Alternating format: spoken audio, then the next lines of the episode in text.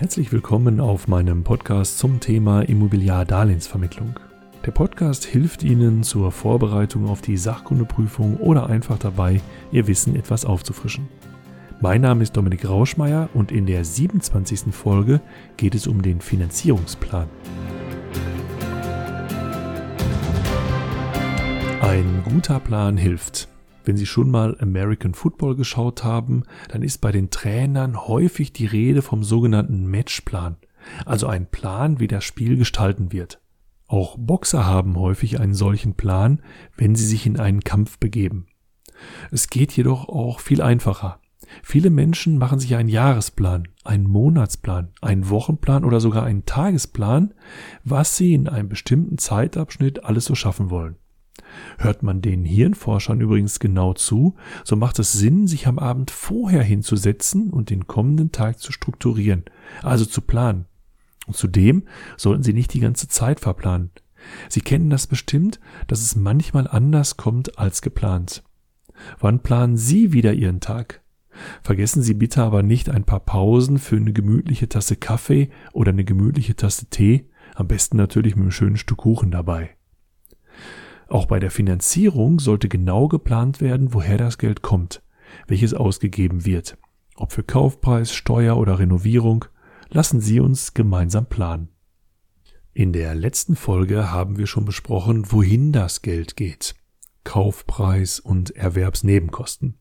Jetzt möchte ich mit Ihnen gemeinsam besprechen, woher denn dieses Geld kommt. Und da gibt es im Grunde genommen nur zwei Töpfe einmal den Fremdkapitaltopf, also die Kredite, aus welchem Kredit auch immer das Darlehen nachher gespeist wird. Und der andere Topf ist das eigene Geld. Bilanziell nennt man das übrigens Eigenkapital.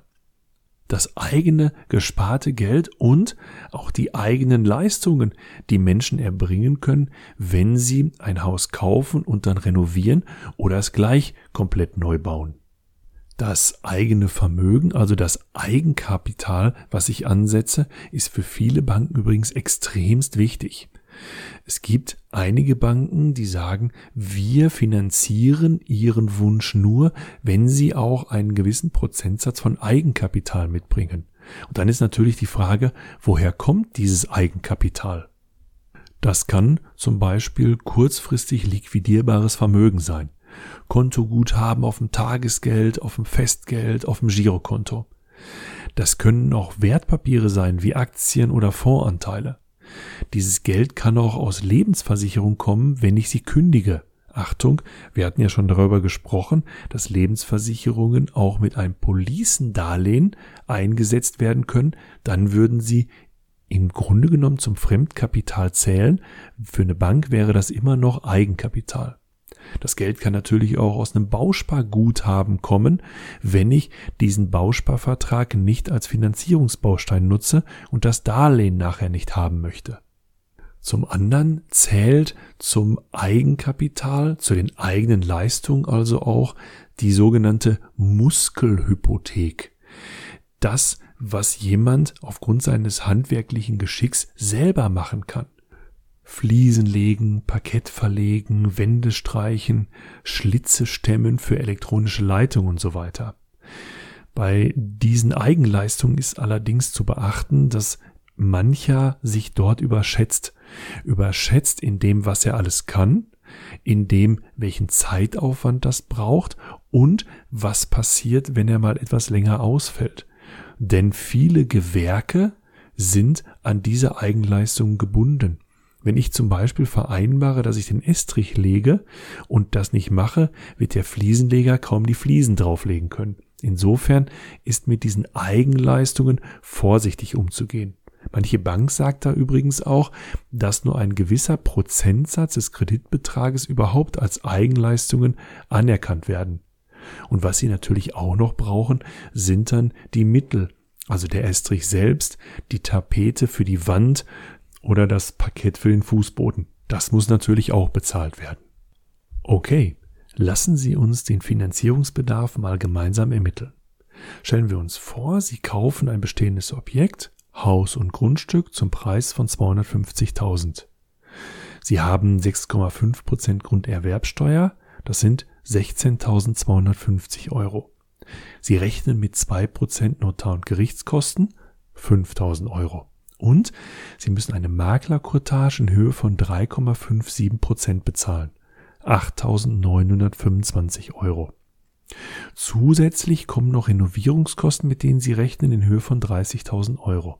Wenn wir das alles zusammenrechnen, Kaufpreis 250.000 Euro, Grunderwerbsteuer 16.250 Euro, Notar- und Gerichtskosten 5.000 Euro, Maklercourtage 8.925 Euro und 30.000 Euro Renovierungskosten, landen wir bei einem Finanzierungsbedarf von 310.175 Euro. Das ist eine ganze Menge. Auf der anderen Seite ist das ja nicht unser kompletter Finanzierungsbedarf. Denn wir gehen mal davon aus, Sie haben 50.000 Euro gespart. Dann werden diese 50.000 Euro natürlich von den 310.175 Euro abgezogen. Und damit landen wir bei einem tatsächlichen Finanzierungsbedarf von 260.175 Euro. Das heißt, wir brauchen über den Daumen einen Kredit in Höhe von 260.000 Euro, wenn wir die Eigenleistungen, die Muskelhypothek jetzt mal rauslassen.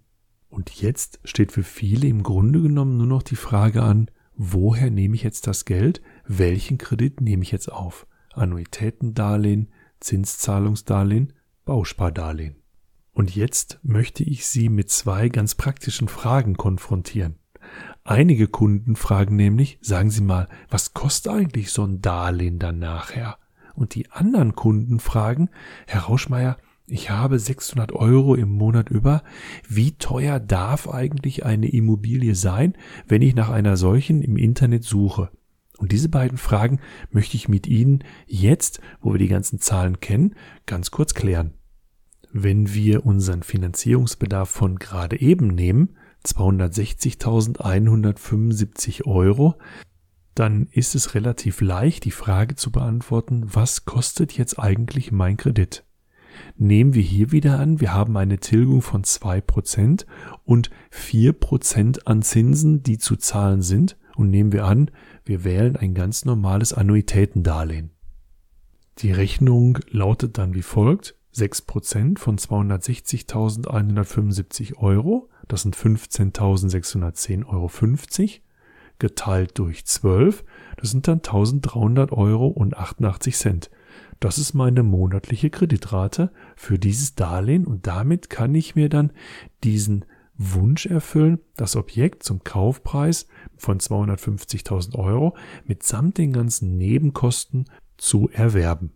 Und die zweite Frage lautete ja häufig, Herr Rauschmeier, wie hoch darf der Kaufpreis sein, wenn ich eine bestimmte Summe im Monat über habe?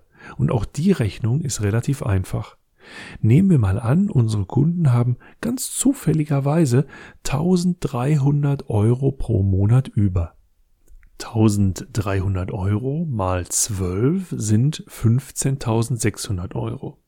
Und diese 15.600 Euro hatten wir ja im vorherigen Beispiel schon.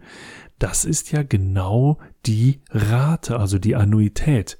Das sind ja die 6% vom Darlehensbetrag. 2% Tilgung, 4% Zinsen.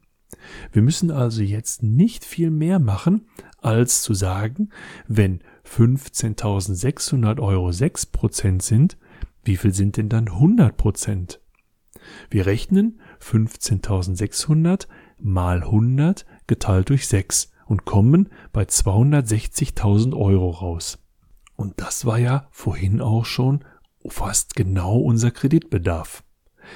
Wenn wir jetzt noch das Eigenkapital oben drauf packen, die 50.000 Euro, landen wir bei den 310.000 Euro. Aber stopp! Diese 310.000 das ist ja eigentlich nicht der Kaufpreis, nach dem ich suchen will. Denn ich muss ja jetzt noch die Erwerbsnebenkosten bezahlen und ich habe ja auch 30.000 Euro für Renovierungsarbeiten eingeplant. Das heißt, wir machen jetzt Folgendes. Wir ziehen zunächst mal die 30.000 Euro für die Renovierungsarbeiten wieder ab und landen bei 280.000 Euro. Dann hatten wir vorhin ja auch schon die Nebenkosten ausgewiesen. 6,5% Grunderwerbsteuer, 2% für Notar- und Gerichtsgebühren und 3,57% an Maklerkotage. Wenn man diese drei Positionen addiert, 6,5 plus 2 plus 3,57 sind das 12,07. Diese 280.000, die mir also neben den 30.000 für die Renovierung jetzt grundsätzlich für den Kaufpreis zur Verfügung stehen, sind im Grunde genommen die Summe aus dem Kaufpreis und den Nebenkosten.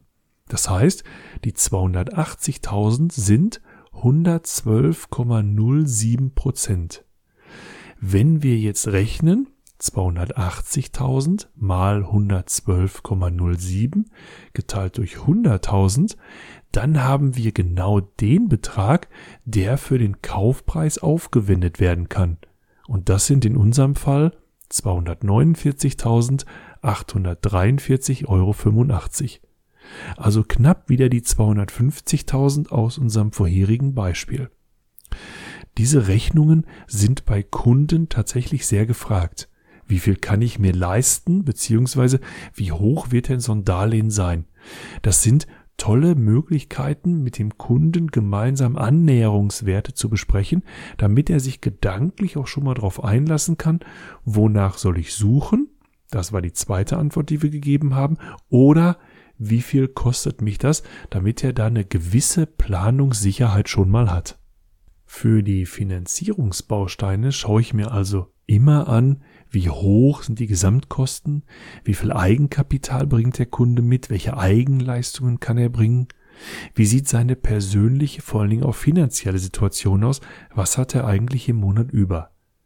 Wenn ich nachher bei den Krediten bin, gucke ich mir natürlich an, welcher Kredit ist für den Kunden geeignet und kommen möglicherweise staatliche Förderprogramme in Betracht. Und damit habe ich dann ein rundes Paket. Das ist dann die Gesamtfinanzierung für den Kunden. Und jetzt ist klar, woher was kommt und wem ich was bezahle. Doch welche Bank mit welchem Zins, da habe ich die Wahl. Und damit sind wir am Ende der 27. Folge zum Thema Immobiliardarlehensvermittlung. Ich freue mich auf die nächste Episode, bedanke mich für Ihre Zeit und Ihr Ohr und wenn Ihnen mein Podcast gefällt, lassen Sie es mich auf den verschiedenen Medien wie Facebook oder Instagram wissen. Wenn Sie mit mir in Kontakt treten möchten, möglicherweise weil ich Ihnen bei der Vorbereitung auf die Sachkundeprüfung noch weiterhelfen soll, finden Sie mich auf www.richtig-kommunikativ.de. Es grüßt Sie aus dem schönen Hagen in Westfalen Dominik Rauschmeier.